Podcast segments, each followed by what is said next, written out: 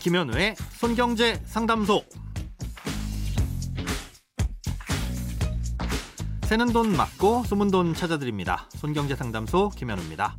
저축, 보험, 대출, 연금, 투자까지 돈에 관련된 고민이라면 무엇이든 맡겨주세요. 오직 당신만을 위한 맞춤 상담. 먼저 오늘 사연 만나봅니다.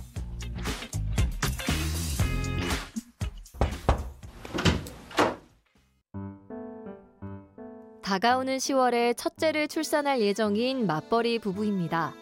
예정일이 다가오면서 휴직을 생각하다 보니 과연 휴직 후에 복직해서 제대로 일을 할 수 있을까 겁이 나네요. 복직을 하게 되면 아이는 어떻게 할 것이며 그렇다고 맞벌이를 안 하면 과연 외벌이로 새 식구가 먹고 살 수나 있을지 그나마 모아놓은 돈도 다 쓰게 되는 건지 걱정입니다. 휴직도 하기 전에 복직 걱정이냐고 하실 수 있겠지만 경험이 없다 보니 벌써부터 고민이네요. 맞벌이와 외벌이를 고민할 때 알아둬야 할 게 있을까요? 조언을 얻고 싶습니다.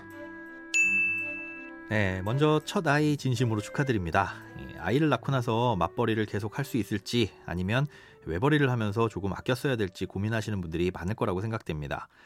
아, 이런 고민은 특히나 아이들이 조금 자라서 어린이집, 유치원을 가게 되면서 더 커질 수 있는데요.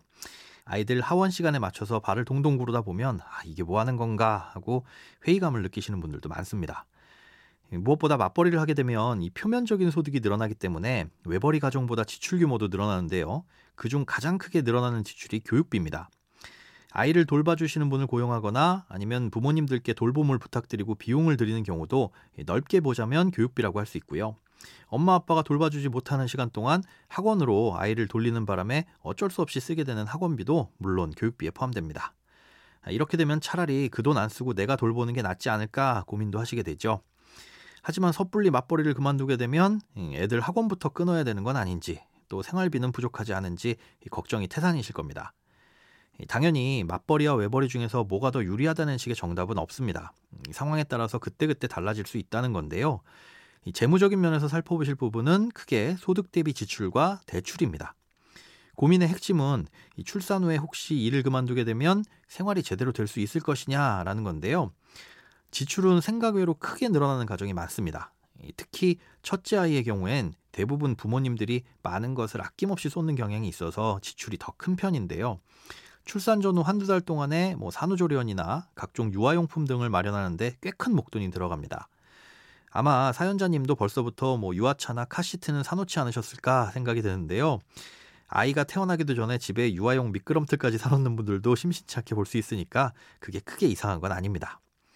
예, 그런데 이런 일시적인 목돈뿐만 아니라 매달 생활비 지출도 출산 전보다 통상 30%에서 50% 정도는 증가하는데요.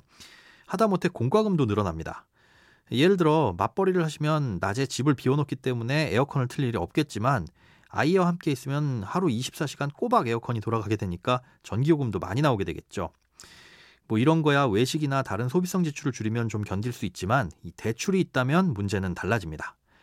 저축을 모두 중단한다고 가정을 하고 생활비가 기존보다 1.5배 늘면서 한쪽의 소득이 없어진다고 계산을 해 봤을 때 매달 내는 대출 원리금을 못 내게 된다면 이 대출을 조정할 방법이 있는지부터 꼭 살펴보셔야 됩니다. 만기를 늘리는 식으로 월 부담 금액을 줄이거나 뭐 여유 자금이 있다면 뭐 상환하는 식도 괜찮고요. 그런데 이렇게 하더라도 도저히 답이 안 나온다면 일단 일정 기간은 맞벌이를 유지하셔야만 합니다. 혹시나 이후에 외벌이로 전환하고 싶으시다면 최소한 대출 원리금이 연체되지 않도록 뭐 여유 자금이라든가 아니면 다른 대환 계획을 세워 놓으신 후에 그 다음에 외벌이로 전환하셔야 이 빚이 늘어나는 것을 막을 수 있습니다. 크고 작은 돈 걱정 혼자 끙끙 앓지 마시고 imbc.com 손경제 상담소 홈페이지에 사연 남겨주세요. 검색창에 손경제 상담소를 검색하시면 쉽게 들어오실 수 있습니다.